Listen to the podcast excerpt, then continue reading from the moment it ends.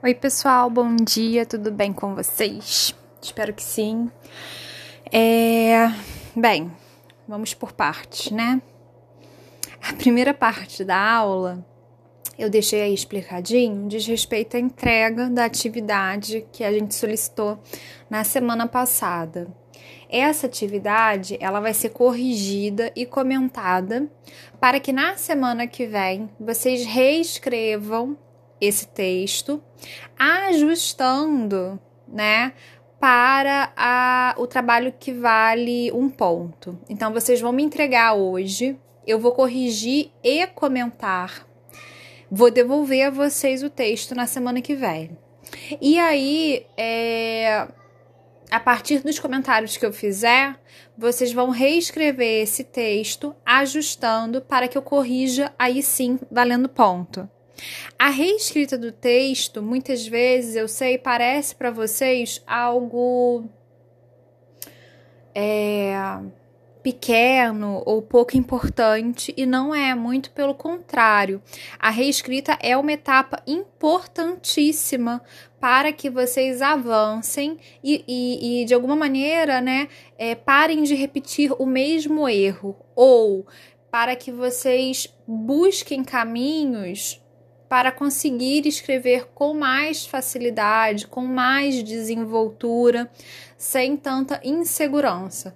Então, é uma etapa importante e vai ser uma etapa que a gente vai honrar aí com essa dinâmica, né, é, desse trabalho. Como eu imagino que alguns de vocês já estejam com isso adiantado no computador, digitado, e aí essa entrega vai ser rápida, eu também separei uma parte 2 que a gente vai conversar, né, a partir de agora nesse áudio. Antes da gente chegar na parte 2, eu destaco no roteiro essa nota aí que tá importantíssimo. O que, que é importantíssimo? É importantíssimo a gente diferenciar pesquisa de cópia tá? Eu posso pesquisar e ter 20 fontes diferentes de informação.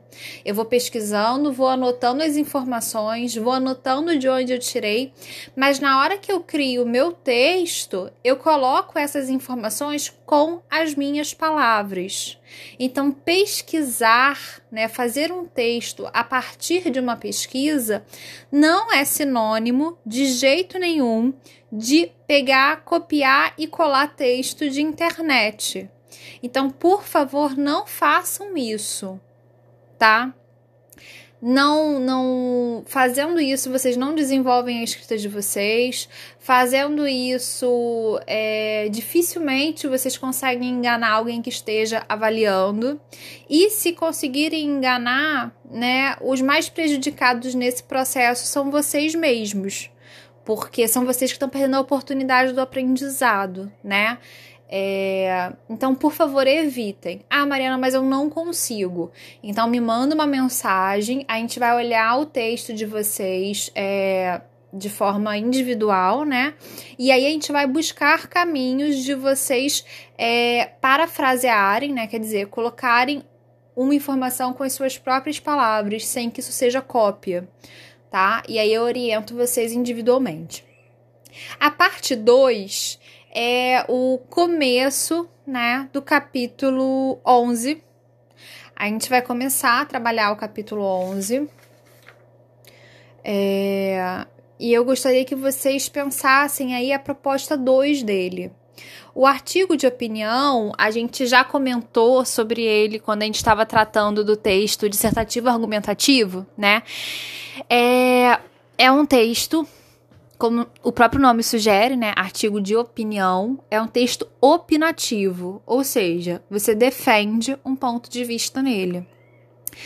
É, normalmente, o artigo de opinião ele é publicado em jornais e revistas e a escolha dos temas é sempre relacionada às, às áreas que o autor tem como especialidade. Então, vamos supor que uma revista, qualquer uma, me peça um artigo de opinião.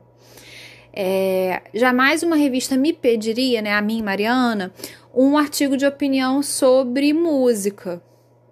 porque eu não sei cantar nem tocar nenhum instrumento. Então, não seria um tema que seria pedido para mim. Eles poderiam me pedir um artigo de opinião sobre é, escola, educação, é, literatura, leitura, escrita, né? É, educação à distância durante a pandemia, é, maternidade, enfim, eles poderiam me pedir artigos de opinião dentro de um, de um leque de temas que tem a ver com a minha especialidade. Então, quem fala no artigo de opinião, o autor que escreve no artigo de opinião sobre um determinado tema, é, é uma figura de autoridade dentro desse tema. Isso é importante. E eu acredito que a proposta 2 desse capítulo honra bastante essa especialidade, né? Essa especificidade do artigo de opinião. Porque a proposta 2 diz assim: a moda vem e vai. Você já deve ter ouvido essa expressão. O fato é que a moda é capaz de influenciar comportamentos e hábitos de consumo. Como isso afeta os adolescentes? Então percebe que o, o lugar de fala que a proposta traz é o lugar de fala de vocês de fato, né? Então, é a elaboração de um artigo de opinião do ponto de vista de adolescentes. Expresse a sua opinião em um artigo para o jornal da sua escola, né? E aí é, é a brincadeira do faz de conta. A gente faz de conta que, é, em termos de estrutura, o artigo de opinião tem título, e ele vai ter a estrutura muito parecida, muito semelhante com a do texto dissertativo argumentativo. Então, um parágrafo de introdução, dois ou três parágrafos de desenvolvimento e um parágrafo de conclusão. Ou seja, no total, quatro ou cinco parágrafos tá? E vocês têm que defender uma ideia, né? Defender um posicionamento, um ponto de vista com base em argumentos, ou seja, com base em motivos, né? Vocês têm que defender apresentando as causas que vocês observam, os efeitos, né, de uma determinada conduta que vocês podem observar.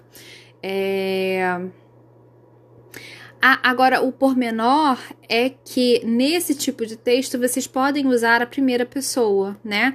Quando a gente escreve o texto lá pro Enem, a gente não pode, né, usar a primeira pessoa.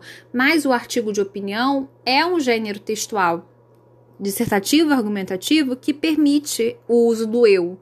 Por que, que ele permite? Porque é realmente a sua opinião que importa e que está sendo defendida ali. Então não tem problema nenhum você se colocar em primeira pessoa, tá? Bem, na aula de hoje eu gostaria que vocês começassem aí a rascunhar, né, esse texto, a planejar, que me mandassem as dúvidas referentes a essa proposta para a gente começar a trabalhar. E aí na semana que vem é, a gente a gente faz o, o retorno aí da atividade e, e o desfecho, né, desse capítulo também, tá bom? Eu aguardo as dúvidas de vocês e, enfim, mandem mensagens, tá bom? Beijo.